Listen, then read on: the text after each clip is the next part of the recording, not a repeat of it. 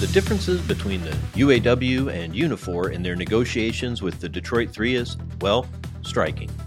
While UAW President Shawn Fain is talking about walking out from all three automakers in two weeks if he doesn't have an offer he can take to his members, Unifor President Lana Payne has already decided to try to set a pattern agreement with Ford, citing the progress the two sides have made at the subcommittee and local levels. It's surprisingly early for a target to be chosen.